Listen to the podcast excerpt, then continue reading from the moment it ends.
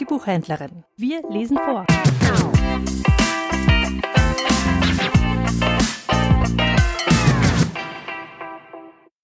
Der glückliche Prinz von Oscar Wilde Hoch über der Stadt stand auf einer mächtigen Säule die Statue des glücklichen Prinzen. Sie war über und über mit dünnen Goldplättchen bedeckt, statt der Augen hatte sie zwei glänzende Saphire, und ein großer roter Rubin leuchtete auf seiner Schwertscheide. Alle bestaunten und bewunderten ihn sehr.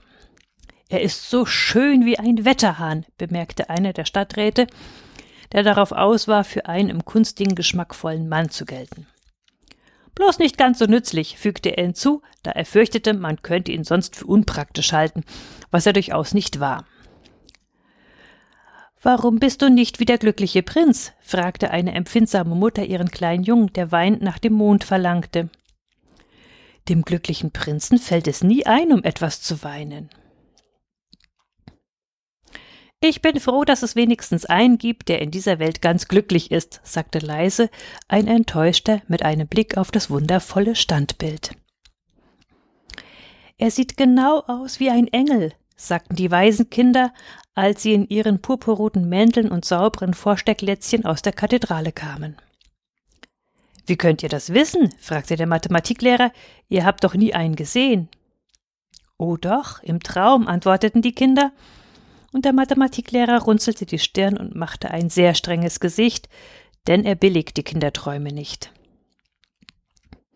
Da flog eines Nachts ein kleiner Schwelberich über die Stadt. Seine Freunde waren schon vor sechs Wochen nach Ägypten gezogen, aber er war zurückgeblieben, weil er sich in eine ganz wunderschöne Schilfrispe verliebt hatte.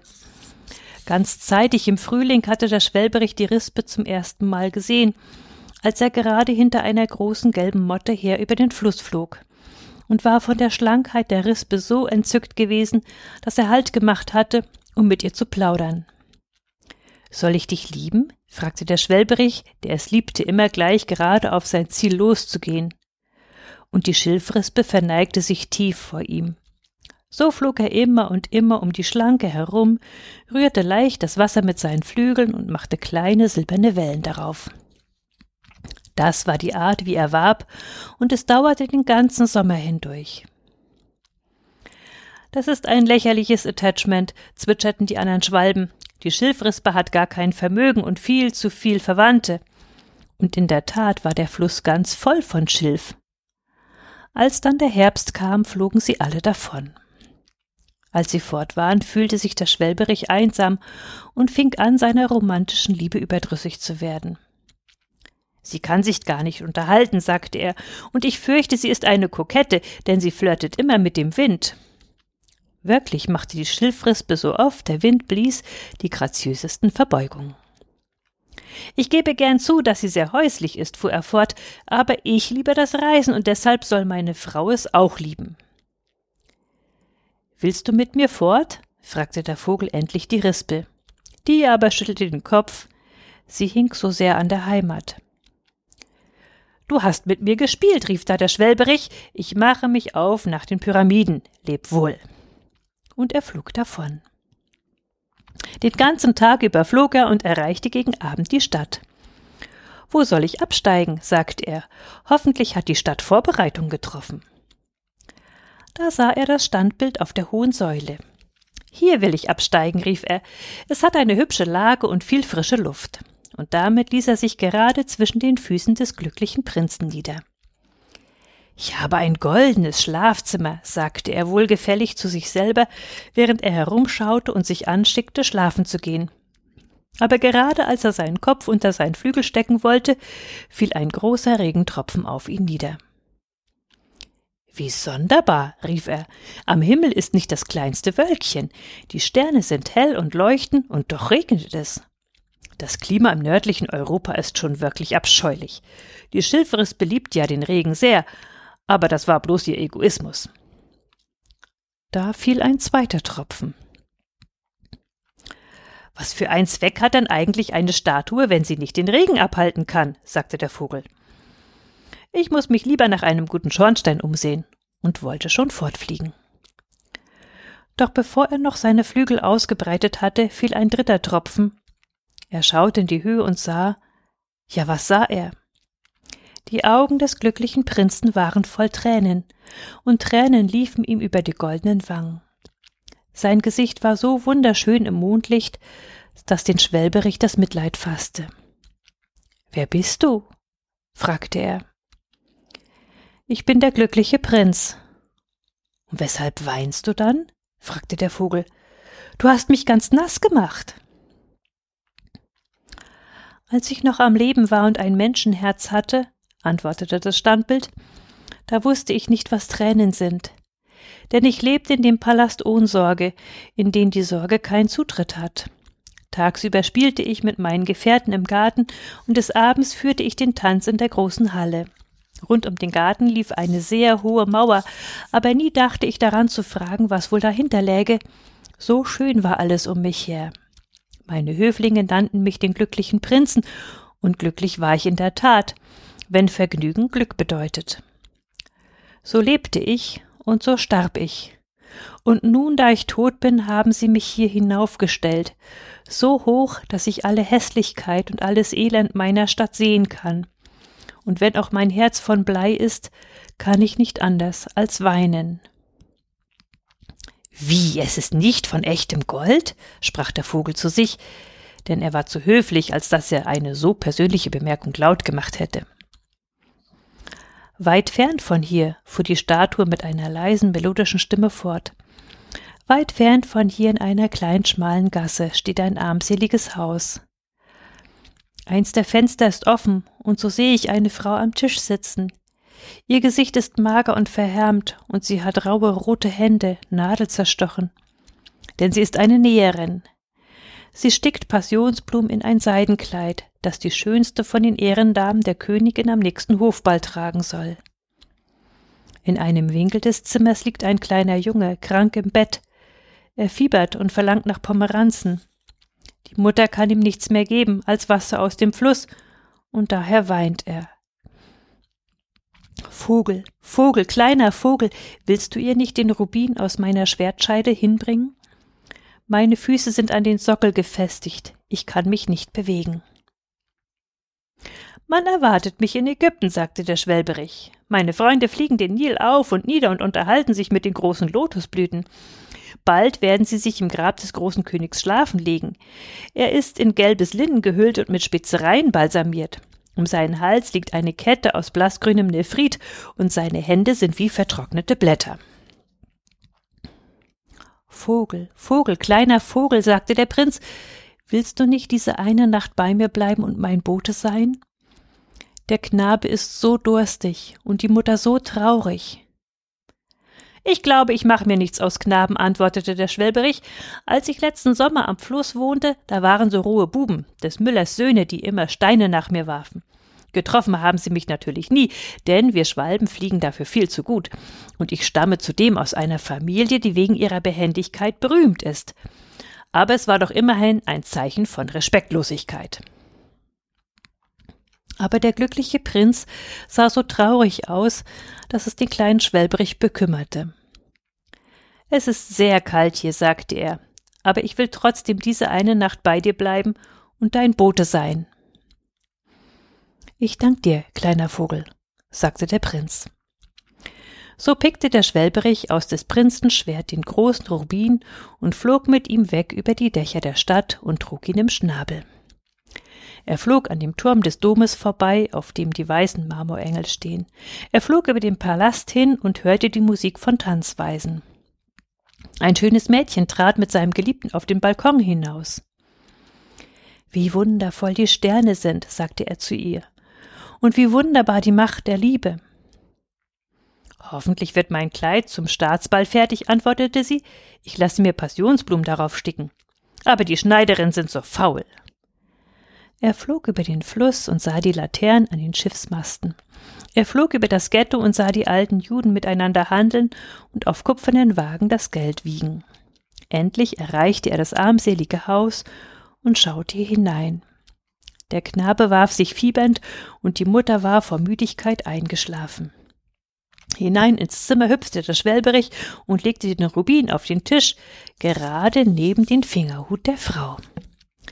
Dann kreiste er leise um das Bett und fächelte des jungen Stern mit den Flügeln. Wie kühl mir ist, sagte der Knabe, ich glaube, es wird mir besser. Und er sank in einen köstlichen Schlaf.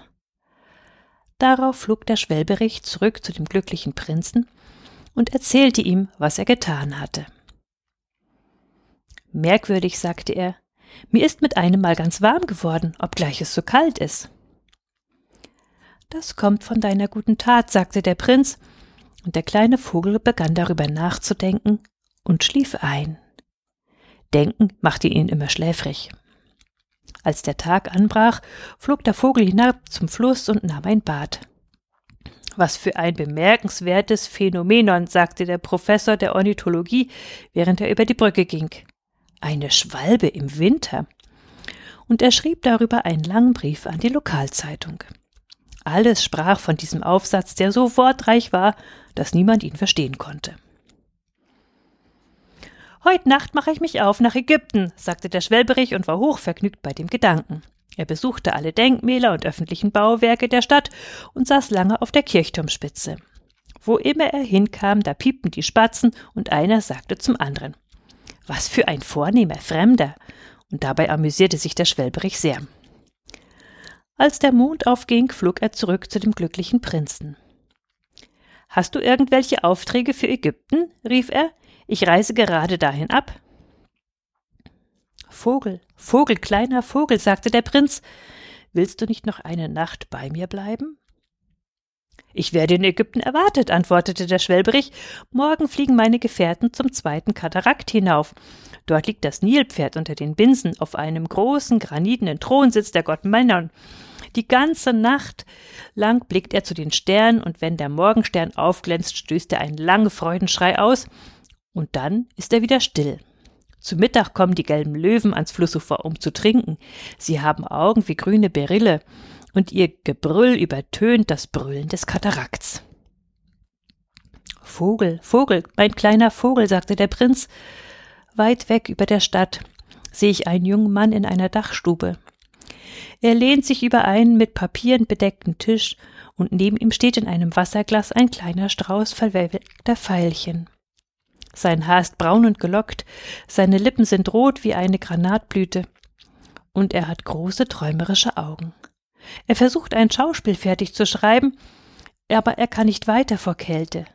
Es ist kein Feuer im Ofen und der Hunger hat ihn ohnmächtig gemacht.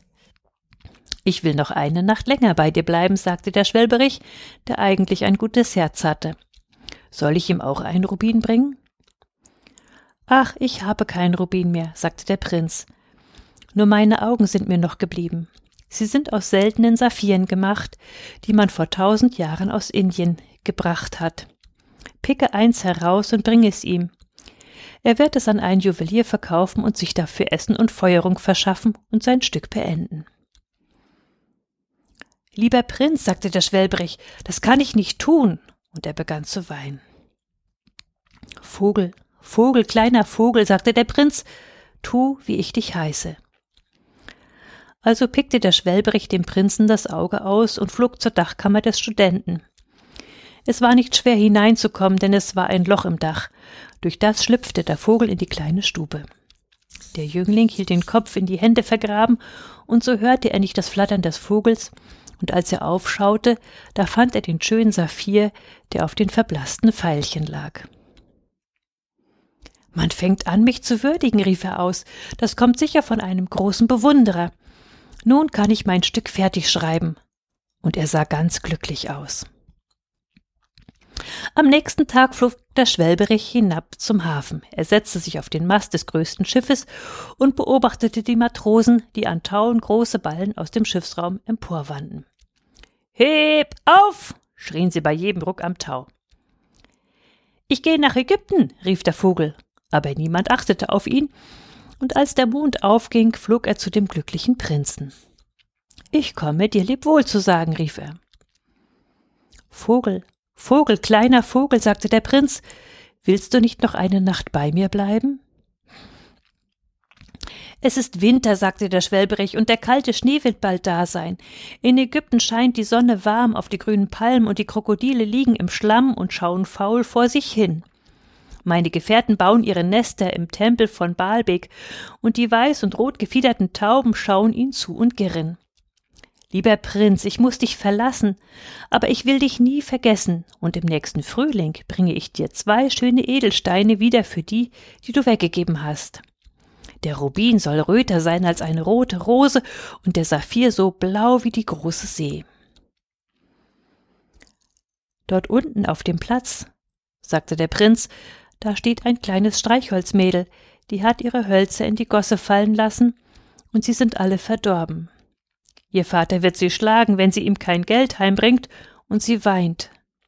Pick mir das andere Auge aus und gib es ihr, und ihr Vater wird sie nicht schlagen. Ich will noch eine Nacht bei dir bleiben, sagte der Vogel, aber ich kann dir dein Auge nicht auspicken. Du wärst dann ja ganz blind. Vogel, Vogel, kleiner Vogel, sagte der Prinz, tue, wie ich dich heiße. Also pickte der Schwelberich dem Prinzen auch das andere Auge aus und flog damit weg. Er strich über den Kopf des Mädels und ließ den Edelstein in ihre Hand gleiten. Was für eine hübsche Glasscherbe, rief die Kleine und lief vergnügt nach Hause.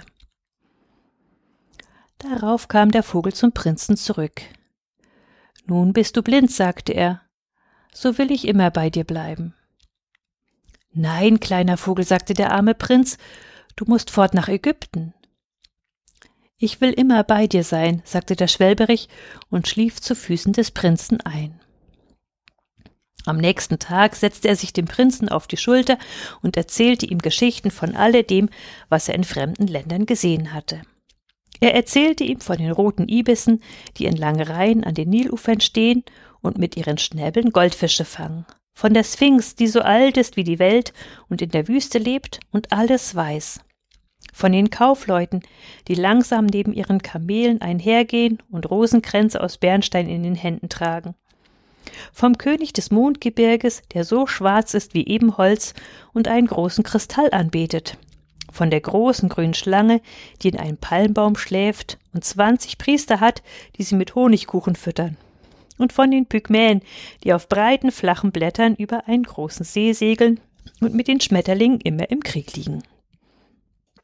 Lieber kleiner Vogel, sagte der Prinz, du erzählst mir von wunderbaren Dingen, aber wunderbarer als alles ist das Leiden von Mann und Weib. Kein Mysterium ist größer als das Elend. Fliege über meine Stadt, kleiner Vogel, und dann erzähl mir, was du darin gesehen hast. Also flog der Schwelberich über die große Stadt und sah die Reichen froh und lustig in ihren schönen Häusern, während die Bettler an den Toren saßen.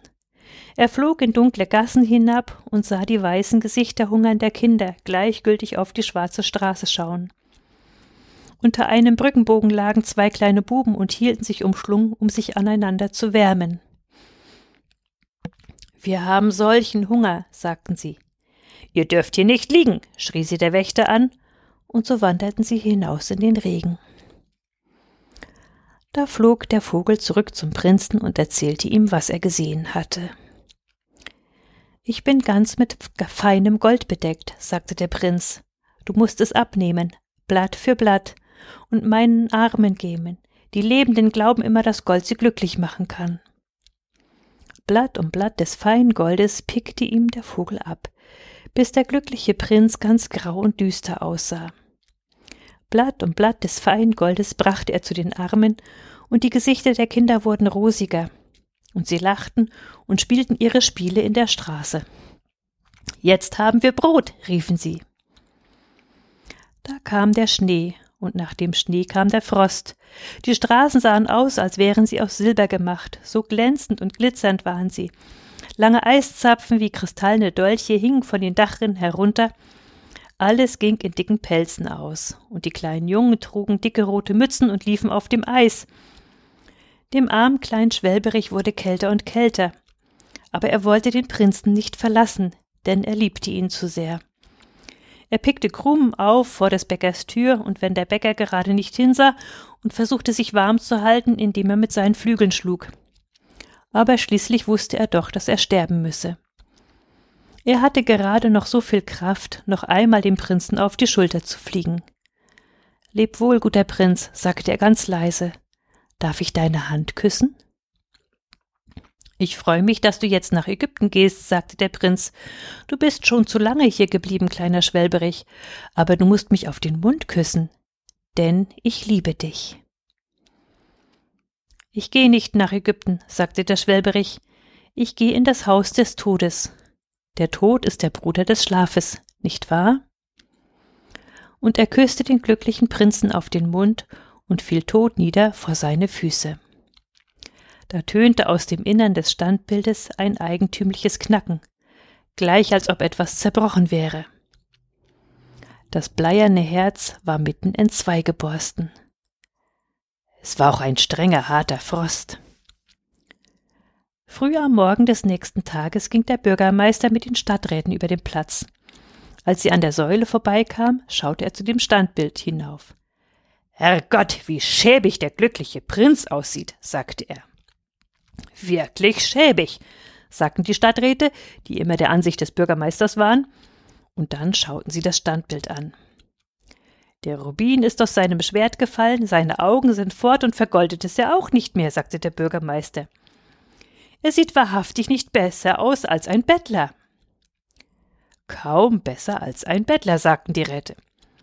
Und hier liegt wahrhaftig ein toter Vogel zu seinen Füßen, sagte der Bürgermeister. Wir müssen wirklich eine Bekanntmachung erlassen, dass es Vögeln nicht erlaubt ist, hier zu sterben. Und der Stadtschreiber notierte diesen Vorschlag. So wurde das Standbild des glücklichen Prinzen abgebrochen. Da es nicht mehr schön ist, ist es, hat es auch keinen nützlichen Zweck mehr, sagte der Kunstprofessor der Universität. Hierauf wurde die Statue in einem Brennofen geschmolzen, und der Bürgermeister berief eine Versammlung, die entscheiden sollte, was mit dem Metall zu geschehen habe.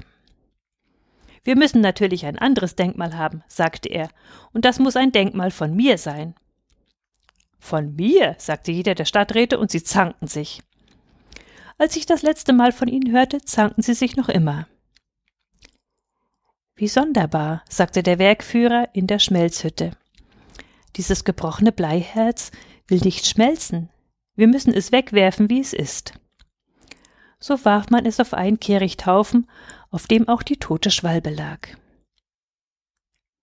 Bring mir die beiden kostbarsten Dinge in der Stadt, sagte Gott zu einem seiner Engel und der Engel brachte ihm das bleierne Herz und den toten Vogel.